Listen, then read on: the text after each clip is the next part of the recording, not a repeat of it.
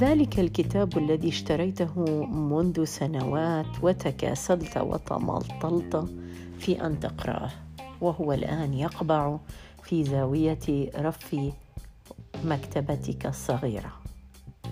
فيه كثير من الأسرار وفيه كثير من الرسائل. ستعتقد نادما بأنه كان من المفترض أنك قد قرأت هذا الكتاب منذ سنوات. تلك الرسالة التي لم تتجرأ في ذلك الوقت أن تفتحها. فتحتها الآن بعد سنوات وسنوات طويلة لتكتشف بأن فيها حب. لو عشته لكنت أسعد إنسان في هذا العالم.